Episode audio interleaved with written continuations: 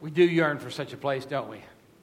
Can you imagine living in a, in a country, a world, a place like that, where justice reigns and the fires of love burn across it regularly and continually, touching everyone in its path? We yearn for such a place. Today, we're going to talk about an amazing story. An amazing, amazing story. You can't say awesome enough about Pentecost, can you? You just can't do it. Pentecost was an awesome reality. And when we talk about Pentecost, a lot of people go, yeah, yeah, what was that? Oh, yeah, that was uh, um, um, um, Pentecost. Um, um, and they just expressed all of their knowledge about Pentecost. Fortunately, that is not true of the people who gather here regularly for worship. You are a Pentecostal church. You are a church that is fed by the Spirit, nurtured by the Spirit, guided by the Spirit, inspired by the Spirit. You are a church that recognizes the presence of the Spirit in your midst. You are a church that believes in the power of God. But not every church is like that, unfortunately. Not every church of Jesus Christ understands what you understand. Let's take a short trip through this text the coming of the Spirit being loosed upon the earth. God's plan of salvation fully revealed created, saved through Jesus Christ, and now ready to be inspired by His Holy Spirit. It is the work of God on earth through the Holy Spirit that motivates us now, that lives with us now, that fills us now. Now, Pentecost has happened just once. There, there have been many Pentecostal type sightings. It is a one time event in Scripture. And we must remember that that is just what it is. For the purpose of saying to the early followers of Jesus Christ, you are not in a dream. What you have imagined, what you have seen is not over. For I, the Lord your God, who created you and who has sent the one to save you, am now going to transform you and to empower you to change the world. This is the beginning of the beginning. This is the genesis of the post Jesus resurrection. And there has not been another Genesis post Jesus resurrection, if you will, since, and there will never be until Jesus Christ himself returns to this earth. Until that time, the Holy Spirit has been left here for us. He lives among us and seeks to reign within us so that he might reign through us. These people gathered for worship, to listen to the apostles. You know those 11 goofy guys that have been following that Jesus guy around. You know those who said they believed in Jesus, who said he was the Messiah. That one. And they said that Jesus said to remain in Jerusalem until they receive power. I don't know what that's going to be, but here we are, worshiping, waiting. It's been 50 days. 50 days. Pentecost. And then the Spirit shows up. And when the Spirit shows up, things happen. Things happen when the Spirit shows up in life. On this particular day, the Spirit showed up in such a way that the power of God could not be denied. In such a way that the people of God were changed, including Peter, who stood up to speak from an inspired heart. When the Spirit showed up, the people of God were united. When the Spirit showed up, the fellowship of the faithful began. When the Spirit showed up, the church was born. Although it wasn't even called the church then, it was called the followers of Christ. Acts 2:42 makes it clear what the church looked like. They gathered together continually devoting themselves to the apostles' teaching and to fellowship, to the breaking of bread and to prayer. Everyone kept feeling a sense of awe, and many wonders and signs were taking place through the apostles. The church and the gospel was ready to spread like wildfire. And the motor, the initiating force for that, was not the goodness of the disciples or even what they remembered about the man Jesus. The motivating force for all that was about to happen was the Holy Spirit that had been loosed upon the earth. What an exciting time to be alive. They were blessed. Wouldn't you like to have been there? to have heard that rushing wind, feel the place where everybody's going, Whoa, what is that? And then to see tongues as a fire lighting upon everybody's head. Pretty spooky, right? Everybody's going, How much wine did I have last night? I don't recall. What is going on here? What is going on? What is this? I, it's so deafening here. This sound, this roaring. And what's up with these flame things hopping around on everybody?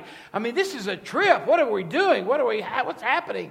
And then to make matters more astounding, they begin to speak out and call out in their native tongues. I would have loved to have been there because I'm terrible with foreign languages. Wouldn't it be cool to be in a place where when someone spoke in Japanese, you heard them in English? If you're in English? Wouldn't it be cool if you were from Pakistan and you were there and someone spoke in English and you clearly understood them? Wouldn't it be clear if everybody on earth that was speaking to you from all around the world was speaking in their own language and you understood it in your language? Now that's a gift of tongues. I mean, the gift of tongues is exciting when you speak in prayer language and God speaks to you, but we're not talking about that. The gift of tongues is exciting when you get a word of prophecy from God and somebody interprets it in worship. We're not talking about that. We're talking about a one time miracle that, in my mind, is even much greater. That the people of the world, the peoples of the world, if you will, were united with common understanding. Imagine a gathering filled with the most excited Aggies the most hopeful horned frogs. The, all the cowboys riding the great stallions were gathered. Can you imagine the picture? You can imagine it. You know what's coming, don't you? You know what's coming, right? Yeah, they were there. And then, and then, even the big horned beast came. The steer and the Aggies and the Steers could talk the same language. Imagine that. At the same table, the Red Raiders and the Longhorns and the Aggies were all sitting around and smiling and loving one another. Is it possible? It's just not possible by human actions. Trust me. I'm going to try and eat. I'm going to try and pick a good table, but I may end up at an Aggies table, but so be it. I'll assume it's my turn to witness.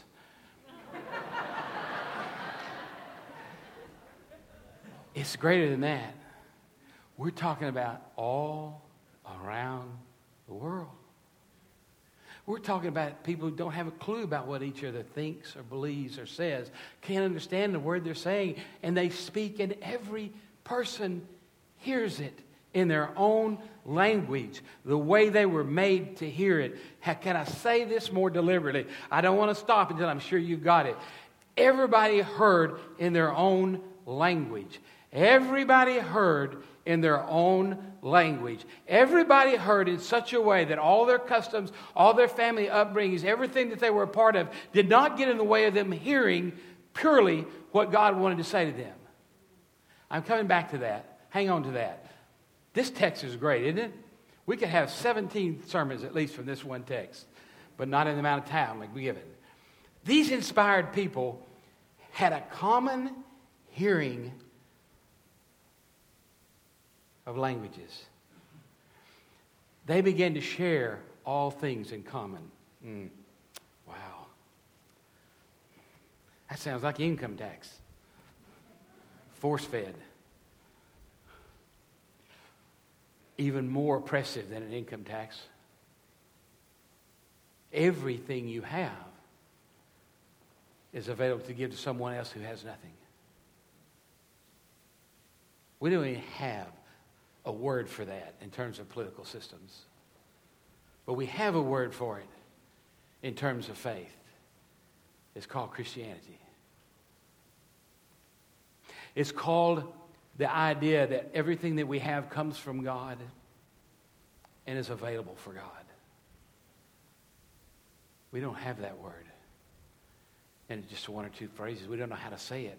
We don't, surely don't know how to live it, do we? It's hard for us to practice it among our own church family members. It's hard for us to practice it even amongst our blood family, isn't it? Be truthful now. Come on. But here, they were all one. Oh, man. No wonder worship is so much fun today. This is almost better than Easter. Except without Easter, we wouldn't have it, right? It is certainly has more impact or should upon us than even does the knowledge of the birth of Christ at Christmas. And yet, many churches pay little attention to this day. Our sanctuary is not overflowing like it is on Easter or Christmas. You know, it's good to be saved, but being saved without being filled and out without having a life in the Spirit doesn't accomplish a whole lot. It helps you if you're looking for a selfish kind of faith, and I know a lot of people are practicing a very selfish kind of Christianity. That's kind of what I was praying about with the children for these homes for these international students. Um, I know it's a lot of trouble. You know, my kids are gone, but if I lived close enough to that school, we would have somebody in our home. I would make it my duty to offer to somebody some of those rooms that are just workout rooms or just something else now that I don't have to have. I would make it I would make it my opportunity to gently and lovingly introduce somebody to Christ over a period of years with no rush and no hurry, where they could actually hear from their own perspective of their language and their culture the voice of God through English told you I'd come back to it. I'm coming back again. Don't get nervous. Okay, let's go back here. Let's just kind of let's celebrate, okay? Let's just have this fun. When the Spirit shows up, Pentecost happens.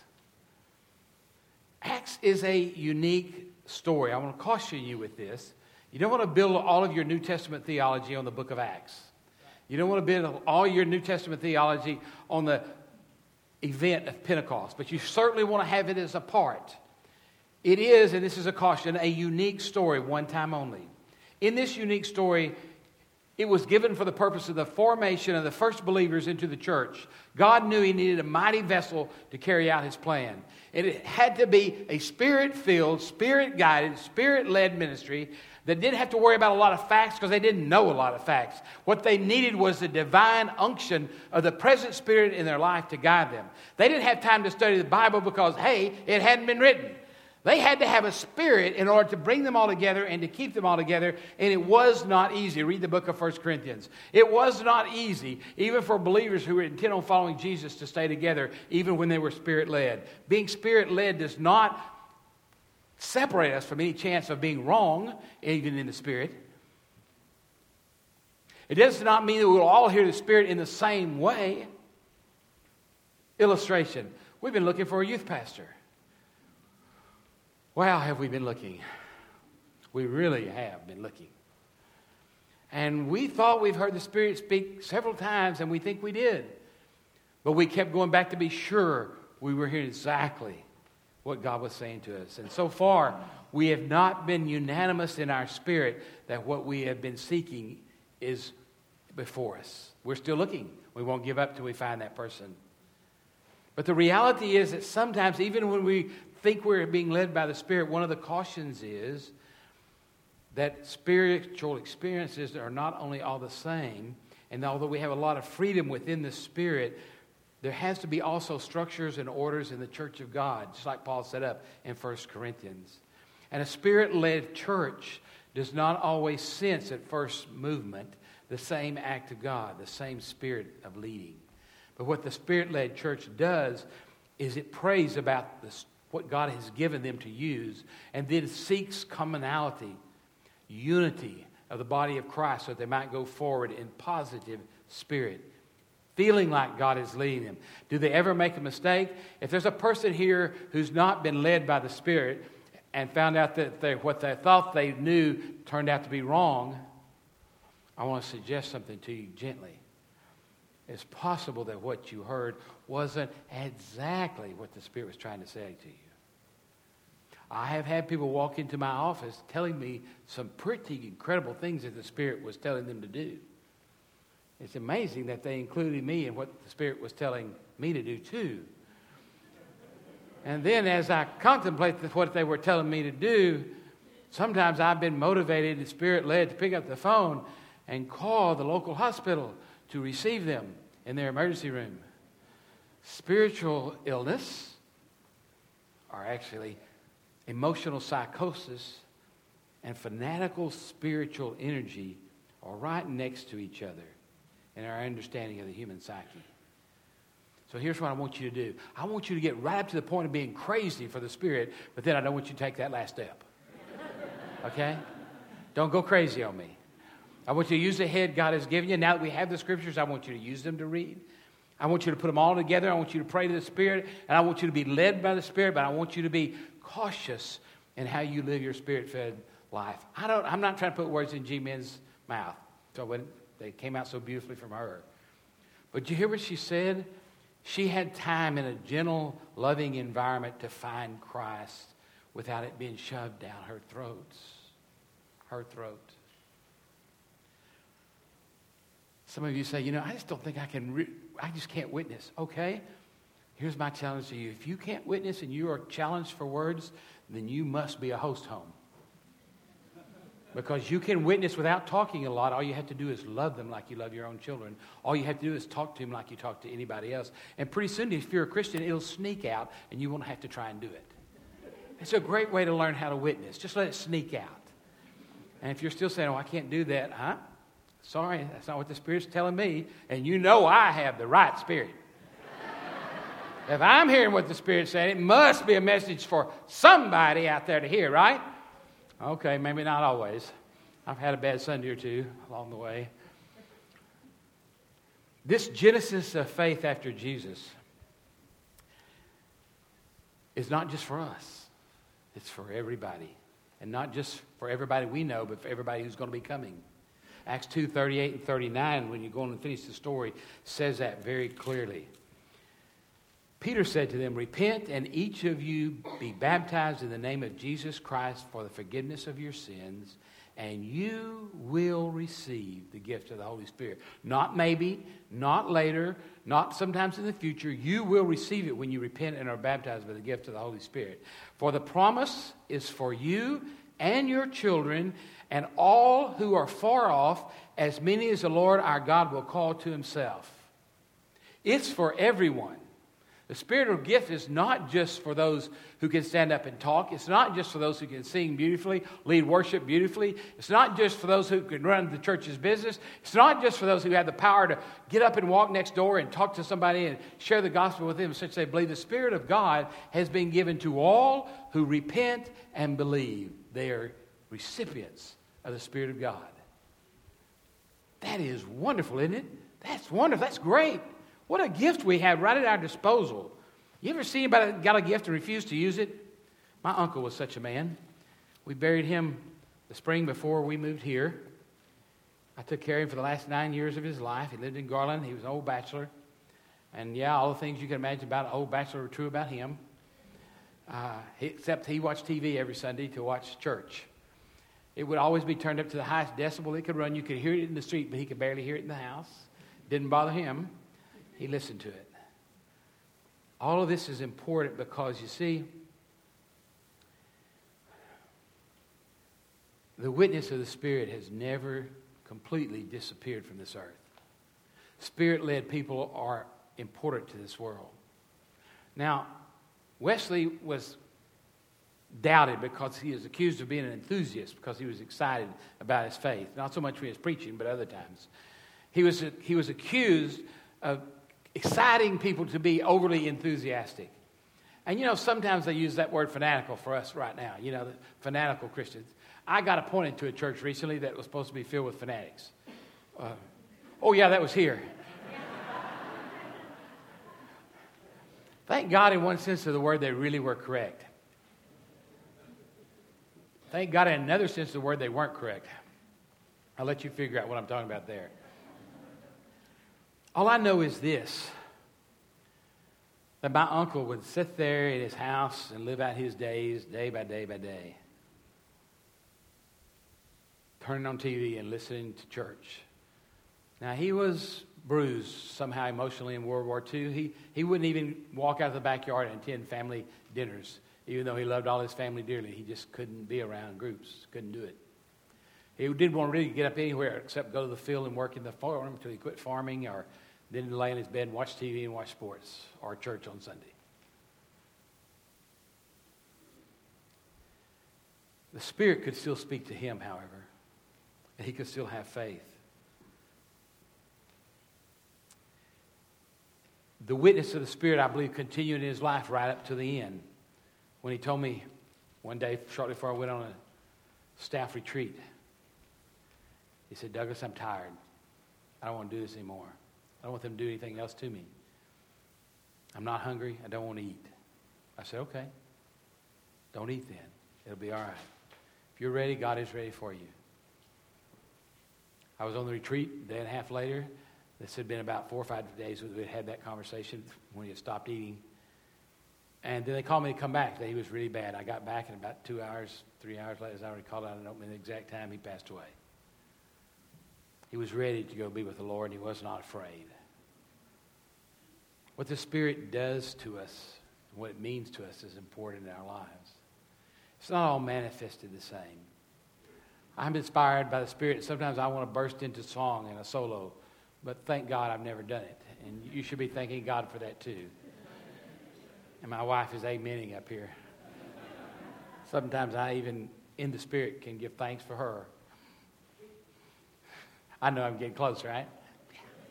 But just to think, starting tomorrow, you have me entirely to yourself for about 20 days, night and day, day and night.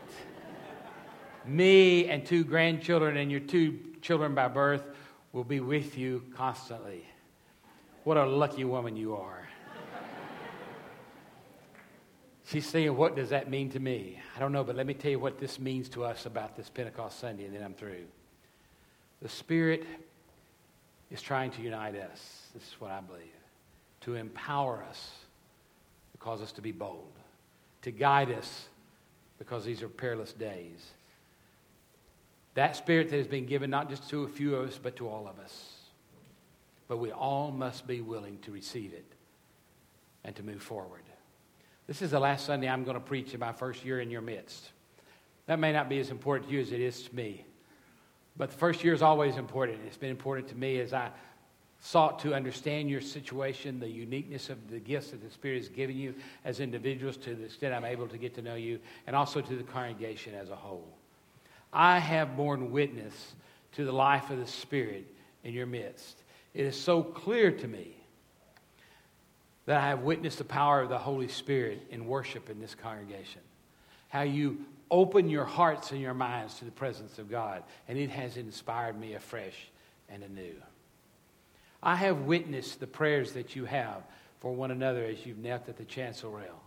Prayed for your children, prayed for your friends, prayed for one another, prayed for your spouses, prayed with those who are going on mission trips. Even as Jason is about to live again, leave again, the youth were praying for him today that he be guided and led as he goes for a month long mission in South America and Honduras at the mission field there.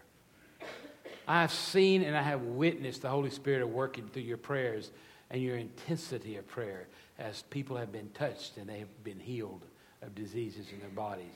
And I've also known that, yes, we not everyone has been healed except through death because Jesus Christ always heals, but not always here on this earth. I have seen you be united. You received two new pastors, and you received us both in our families, and I thank you for that. You've been open to what we had to say. You've been listening. You've been evaluating who we are as leaders and as pastors, and we know that. And we've been inspired to also evaluate you and where we might go together. It's something that has gone on. I've seen your love for one another. You're still here though this church has been through a lot, though this school has been through a lot, though the daycare and the preschool ministries have been through a lot, you are still here. You are the body of Christ that have been gathered at this place for particular reasons for God. I'm clear about that. I'm one year completely clear. Now, I'll be back for my year's completely over. I'll be back on the 29th. And up here, not preaching because Ron Henderson is going to bring the message, our district superintendent, that Sunday. And then the first time I'm going to preach again will be the first Sunday of my second year begins. And I have a word for you at that time that I believe is built upon what I've been experiencing here. I'm looking forward to sharing it with you on that day. But on this day, I just need to tell you that I believe that God has brought us together for a common purpose that will call us in new ways to a journey that takes us to a different reality. All of us. Whether we are active in the school or active in the daycares or preschools or whether we're active in the church, I believe God is going to unite us in unique, unique and new ways to accomplish the mission He's called us to on this earth. I am dead serious about that. Otherwise, I am convinced I would not be here. You say, What do you mean you wouldn't be here? Well, I'd still be in Frisco. Why? Because I thought God had called me there too. And then God knocked on my door one day and said, Somebody needs to help JD. And I said, Okay. I said, I don't know JD. I said, That's all right. He's going to be the one to go with you to Carrollton. And then, they, then I met Katie and his kids. And I thought, okay, it'll be all right working with JD because I have them. it is your day. I want to be sure you get in the sermon. God sent JD here with us because he was a perfect partner for me for this first year. And I will never forget that. I thank God continually for that. And I continue to thank God for that. That now God has called JD to a new field where he will be the senior pastor. And I'm excited about that. Boyd doesn't know what's coming. it will be a better place for his having been there. So today, I just share with you on this last Sunday that what we have experienced together has been real. It's been informative for both of us. But I believe we've just been getting to know one another and we start to work in July of 2014 for what God is going to do in us and through us. I'm honored that God has chosen me and each of you to move forward together. He could have chosen any number of other persons to come here. He could have freed you to move to other places where you might at times have yearned to go, but instead, He has brought us together here to be His church here in this place. The church, First United Methodist Church of Carrollton, Carrollton Christian Academy and First Place Children's Ministry are now going to move forward together in a new era of ministry. Second year is going to be moving year. We're going to move. And we're going to move in mighty and unexpected ways. And at times, you're probably going to be a little uncomfortable. Anytime the Spirit's really at work, we get a little uncomfortable because the Spirit is often calling us to do new and different things. But in God's wisdom and through God's power, I'm convinced at this point in my life that when the Spirit calls us, you will be willing to move. I'm convinced now, after one year, that it's just possible I might be able to lead you to that place. I wasn't for sure when I got here. You never are, you know. How weird will these people be? and they're thinking, how weird will you be? Pretty weird. I'm pretty weird. Just check with my family, they'll tell you. I'm pretty strange. But I'm not afraid. I'm not afraid for the ways God is going to shape us or fill us. But I am confident that God's going to. I'm confident He's going to bring life and energy in unexpected ways. And I believe that you're willing to go there too, because I don't believe you're afraid either. I don't believe you are a people who lack trust in your God. So I'm going to ask you to pray right now. That on this day of Pentecost, we might remember that on this day, the Spirit spoke to us all. And the Spirit said, You are my people. If you're here today and you've not heard that call, I want you to know that God loves you. Come forward and accept Him today, and you will be a part of His family on earth as well as in heaven.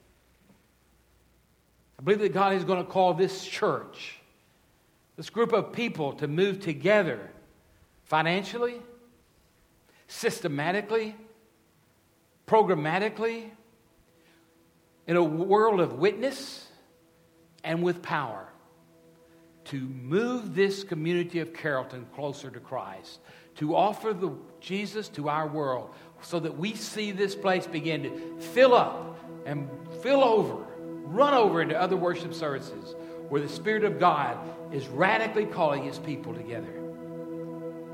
I believe this is going to happen. Not because of me, and not because of you, but because of the God that we all love.